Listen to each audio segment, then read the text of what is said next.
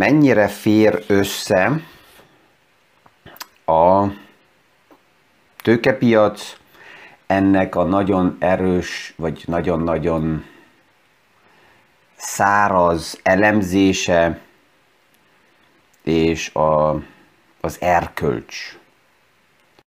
Mi is aktuális pénzpiaci témákról, összefüggésekről beszélgetünk. Gazdaságról érthetően János Zsoltal. Üdvözlünk mindenkit a mai PFS Kávézac podcaston.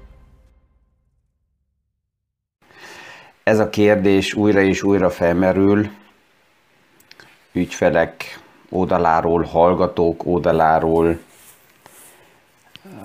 Alapjában tehát ha, ha valaki úgy, mint, mint, mint én is, ugye mint, egyik oldalról igaz, hogy mint tanácsadó, az, az csak ügyféle beszélgetek, de mint, mint előadó, keynote speaker, mint, mint podcastokat készítő.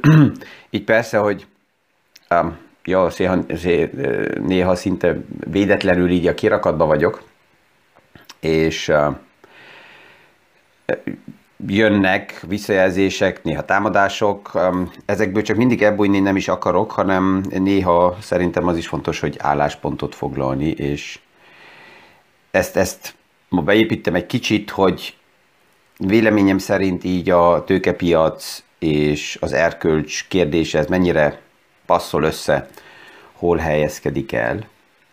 Mielőtt erre rátérek, azelőtt érdekesek a, a piaci események, Hétfőn a főpiac nem fog kereskedni Amerikába, ugye az elnöki nap van, a Presidential Day, és itt a tőkepiac is meg fog állni. Egy hosszú hétvégébe megyünk tehát most bele. Ilyen, ilyen bizonytalansági környezetben, mint aktuálisan egy hosszú hétvége, ez elég érdekes is, ezért ma nem kell csodálkozni, hogyha a péntek így most a hosszú hétvége előtt nagy valószínűséggel inkább egy ilyen mau nap lesz, és, és a piac inkább azt szeretné, hogy már legyen hétvége, és, és kész ezen. Ez nagyon foglalkozzunk. A héten láttuk a hullámvasútot, ehhez pont passzolt az egyik podcast, hogy nem Joe Biden vagy Donald Trump irányítja pillanatnyilag a hangulatot a tőkepiacon, hanem egy másik szereplő, és ja, amikor az volt a jel, hogy visszavonulnak, akkor a piac hirtelen felőlegzett, aztán, hogyha pontosabban oda néztünk, akkor a mozgások nem visszavonulások voltak, hanem úgy tűntek, hogy további felvonulások, és itt, itt, itt meg is állok ezzel a témával, erről nem nagyon fog, sokat fogok a következő hetekben se beszélgetni, mert az a háttér vita, összeesküvési elvek, ide-oda politizálás, ez engem nem érdekel. Az egyetlen, amivel foglalkozom, az az, hogy mit tesz a tőkepiac bármilyen eseményekkel, ezt historikus kontextusban hova lehet eltenni, mi történt hasonló helyzetekben, és ez, e, ez, az, az egyetlen, ami, ami a tőkepiacnak releváns, hogy a múltból is megfelelően higgadtan lehessen a tanulságokat levonni, és az aktuális emóciók megint ne kebelezzenek be eh, magukba, mert um, az, az befektetés oldaláról nem segít. Egy tiszta tovább is március 16-a előtt eh, egy, egy bizonyos szemszögből megmaradt tovább is a piacnak a bizonytalansága, az főleg az, hogy a kamatlépéssel mi fog történni, és hogy ez a bizonytalanság egy hét alatt mennyire változott, abból látjuk, hogyha megnézzük, hogy az aktuális úgynevezett future piacok mit várnak el, a valószínűsége, hogy március 16-án 0,5%-kal a Fed emeli a kamatot, ennek a valószínűsége lecsökkent a tegnapra szűk 31%-ra. És ez azért érdekes, mert a tegnap ez volt 31 százalék, a tegnap előtt este ez még 44 százalék volt, hétfőn vagy kedden ez szűk 60 százalék volt, és a múlt héten csütörtökön 91 százalék volt. Tehát amikor kijön egy hír, ebből nagyon tisztán és egyszerűen lehet látni, hogy a piacok azonnal reagálnak, azonnal áraznak szinte mindent be. A kérdés ugye mindig az, hogy azután, amikor megvolt egy első reakció, és azt a piac feldolgozza, azután a következő lépésekbe hova teszi el az információt, mi lesz vele, és ez azért is fontos nekünk, mint befektetőknek is, és tanácsadóknak, hogy bármi történik, a piac szerencsére, ez egy transzparencia kérdése, mindig reagál. De az első reakció után, bármilyen esemény után érdemes, én azt mondom általában ilyen három napot hagyni, hogy megtalálja egyszer a piac magát, egy kicsit vakarozzon, azt nézi, hogy oké, okay, akkor mi is, mi is történik is, itt, mi van az egész témába benne, és amikor ezt feldolgozta, azután lehet újra köd nélkül látni, hogy hova pozícionálja magát a piac. Ez van ugye a cégek jelentésénél is, felfele, lefele olyan, olyan robbanások vannak, plusz 20 százalék, mínusz, 50 mínusz 30 százalék, amiket normális esetben nem látunk, vagy csak penny kategóriákba. Tehát független attól, ami Kelet-Európában történik, vagy Kelet-Európa szélén történik, a, a piacok így is úgy is keresik azt az útat, hogy vissza a normalitásba, tehát ebből az abnormális két évből visszakerülni egy normálisabb időszakba, és ez az átmeneti idő, ez nagyon erős kilengésekkel van ugye teli. A, a vicces sajnos az, hogy az, azt a félelmét a piacnak, hogy akár 6-7 kamatemelésre kell számítani, a likviditás radikálisan visszaveszi a Fed, ezt a félelmet egy esetleges orosz intermezzo még akár meg is oldana, de ezt majd hétfőn fogjuk megnézni egy pár olyan um, múltból um, hadi eseményekhez párhuzamos központi bankok lépéseit állítom össze, és abban megnézzük, hogy mi, mi történt, és milyen lépésekbe ment bele a Fed vagy a nagy központi bankok az elmúlt évszázadban, amikor um, hadi lépések történtek, és ott megvilágítjuk egy picit azt, hogy ha, ha már valami történne, amit reméljük, hogy nem történik, akkor mi történhet a háttérbe. És um, ez um, a kamattal kapcsolatosan, és az a félelme a piacnak, ami pillanatnyilag még megvan, hogy esetleg itt um, kamatemelés lesz túl agresszív formájába, ezt akár egy hadilépés um, el is tudna söpörni. De ez egy másik téma. Um, ha, ha visszatérünk oda, mivel ma kezdtem, hogy az, így az etika és, és az erkölcsi kérdés, a tőkepiaca mennyire fér össze, ha valaki ma a tőkepiacsal foglalkozik, akkor véleményem szerint mindig az fontos, hogy meglegyen ideális esetben egy saját álláspontja, egy véleménye, mert csak ehhez tudom hasonlítani azokat az információkat, amit kapok, hogy azt mondjam, hogy ezzel egyetértek, nem értek egyet, kell változtassam a látáspontomat, a véleményemet. Van egy ilyen jó kijelentés, hogy mindenkinek van egy terve addig, amíg egy nagy csapás érinti az arcába. Ezt a legtöbben így Mike Tysonnak mondják, hogy az ő idézete volt, de valójában az ő nagy mentora Kustanamo D'Amato mondta ezt. Tehát kell persze egy, egy, egy, egy terv, hogy miből indulok ki, hogy kezelem a, a dolgokat, és ugye a tőkepiacban mindig felmerül az a kérdés is, most ha megnézzük csak az energia árat, az olajárát, hogyha összecsapás lenne, akkor az energia ár az megy fel, az olaj nagy valószínűséggel 100 dollár fölé, a gáz még erősebben, akár 20%-kal magasabb szintre ebbe a játékba. Persze, hogy Európa egy rossz helyzetben van, mert nagyon-nagyon erős a függőség, főleg azon az orosz, orosz olaj és, és, és gáztól.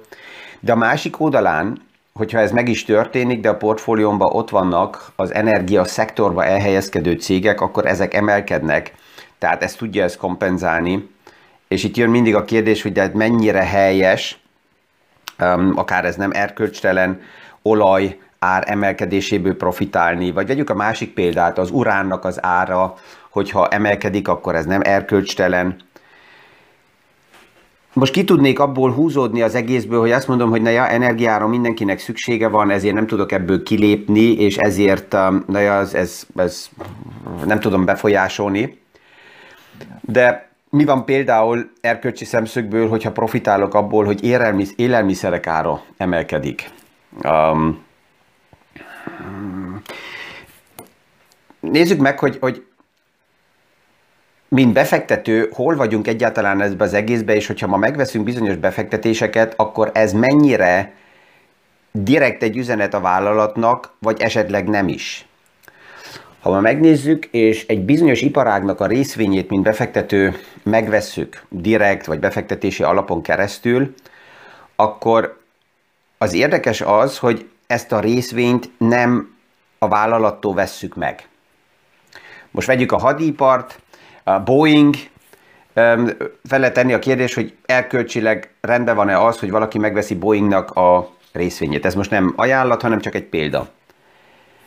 Ha ma megveszem ezt a részvényt, mondom direkt vagy indirekt, mint alapkezelő, akkor az érdekes az, hogy ezt a részvényt nem a vállalattól veszem meg, hanem ezt a részvényt valakitől veszem meg, mert az már létezik, aki a piacon van, aki ezt a részvényt valamikor megvette, tehát akár a szomszédom is lehet ez. Nem tudom, hogy kitől veszem meg a, részvényt, mikor vásárolok, de minden esetre nem a vállalattól. Tehát az első lépésben, mikor egy befektető ma a piacba megy, és megvesz egy befektetési eszközt, akkor ez nem direkt a cégtől vette meg. Ez azt is jelenti, hogy a cégnek abból egyelőre nincsen haszna, hogy az árfolyamok emelkednek vagy csökkennek. Ezért is van az, hogy első lépésben a nagy vállalatok, mikor számokat jelentenek, és az árfolyam változik, direkt a cégnek, kivéve azok a részvények, amelyeket saját maga tart, kivéve ettől nincsen köze az árfolyamokhoz a cégnek. Tehát azt mondhatnám, mint befektető, hogy oké, okay, akkor én bármit megvehetek, mert ezzel nem tudom befolyásolni a cégnek a politikáját. Az egész nem ennyire egyszerű, mert ha megnézem, akkor persze, hogy az árfolyam változás az egy tükörkép, az visszajelez a menedzsmentnek, mert az árfolyam változás az egy reakciója a piacnak, a menedzsmentnek a munkájára, és minél, minél erősebben emelkedik az árfolyam, annál inkább az aktuális menedzsment azt mondhatja, hogy ne a piac az én munkámmal egyetért, meg van elégedve, és, és, és jelzi azt, hogy ebbe az irányba mehetek. És itt jön az a lépés, amikor egy cég ezt ki tudja használni, hogy árfolyamok mennek felfele, mert például tőkeemeléssel el tud adni részvényeket, és magas árfolyamon így vissza magát tudja financírozni, olcsó pénzt tud kapni. Tehát a vállalatnak valójában a tőzsdén kétszer van a tőzsdén likviditási előnye, az első az IPO, amikor a tőzsdére megy, tőzsdére visz részvényeket, a második, hogyha már ott van, és egy tőkeemelést hajt végre egy cég, tehát újra elad részvényeket, tőkét vesz be, akkor ebből is profitál.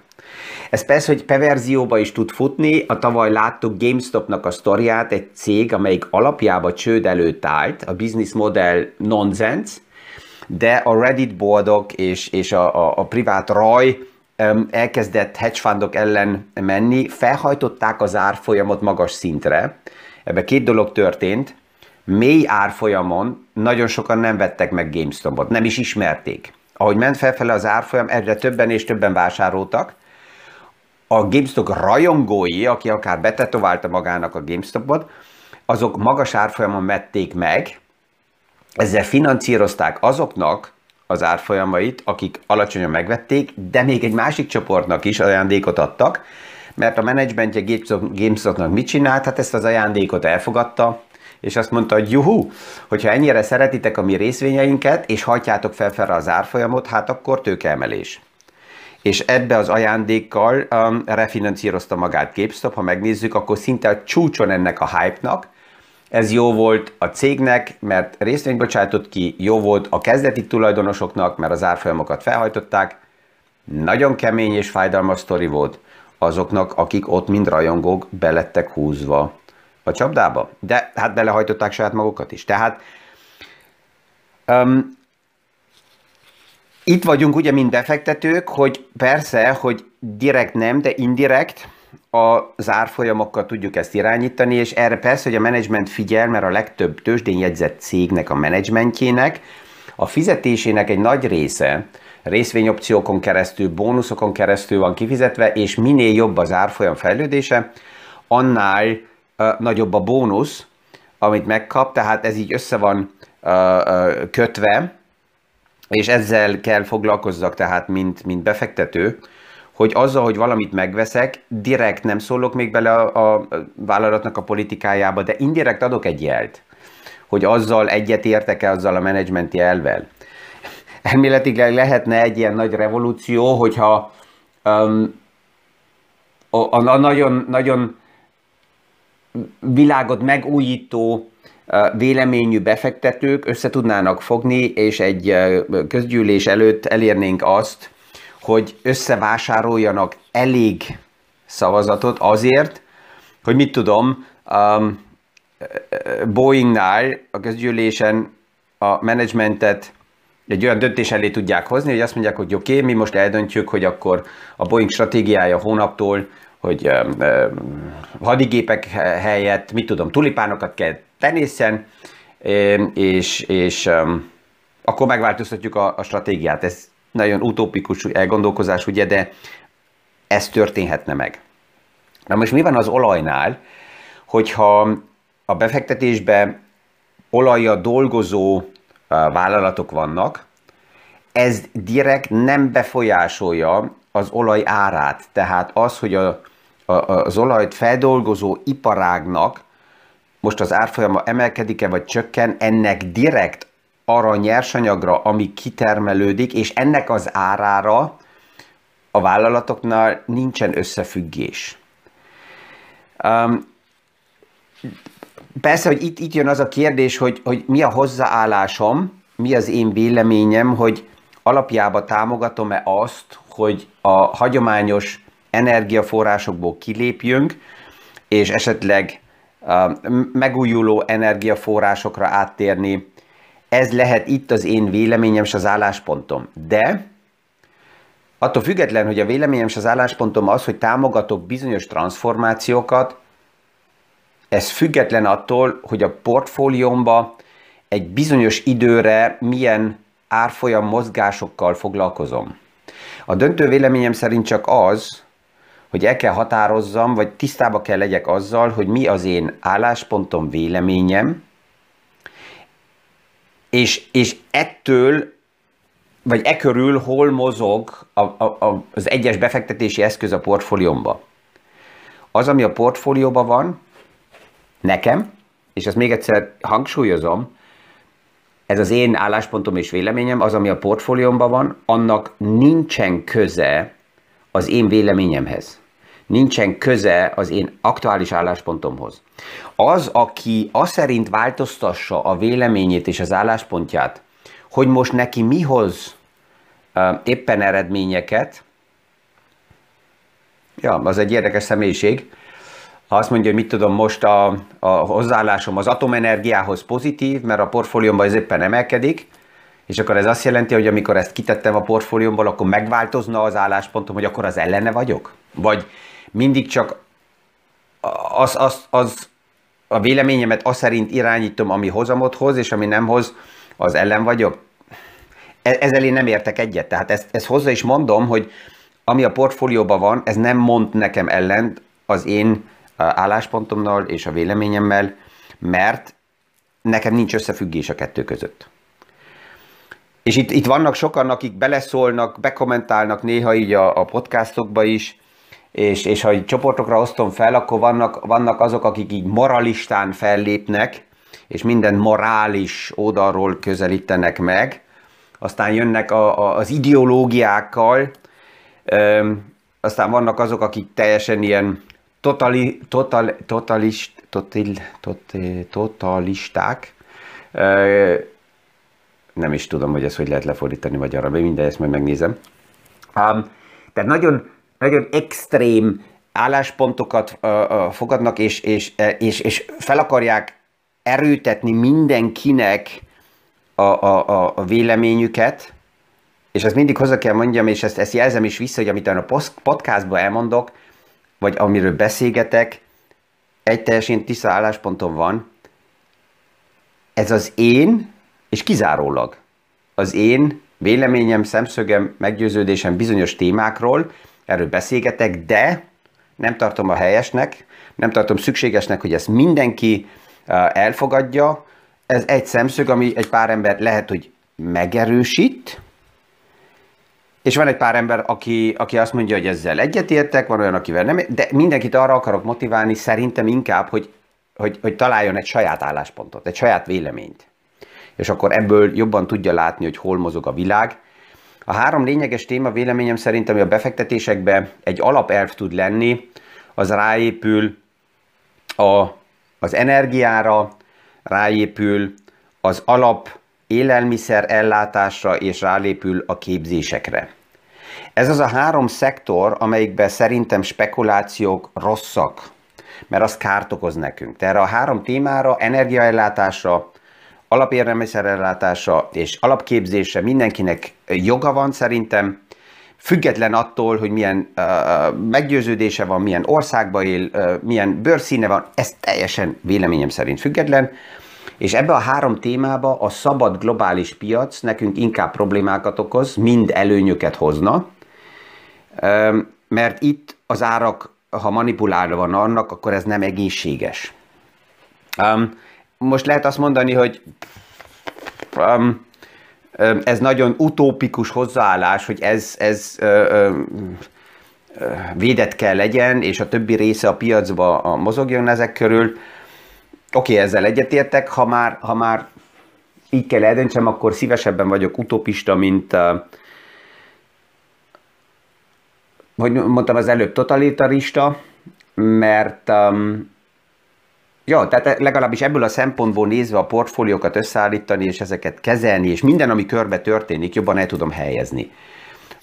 A véleményem az, hogy alapjában szinte mindegy, hogy kinek hol van az álláspontja, és hol van az ő szigete, ahonnan kiindul és mozog. A döntő inkább az, hogy legyen egy. Mert akkor megvan az, hogy hova tud visszahúzódni, és honnan tudja kezelni az eseményeket, ami a piacokban történnek. Ezzel remélem, hogy egy kellemes hétvége áll előttünk, remélem is, hogy nyugodt hétvége áll előttünk, és nem történnek meglepetések. Ha igen, akkor ezeket is feldolgozzuk, ha nem, akkor azokról is beszélgetünk. És legkésőbb hétfőn újra halljuk egymást a következő PFS kávézatsz alkalmából. Mi is aktuális pénzpiaci témákról, összefüggésekről beszélgetünk. Gazdaságról érthetően János Zsoltal. Üdvözlünk mindenkit a mai PFS Kávézac podcaston!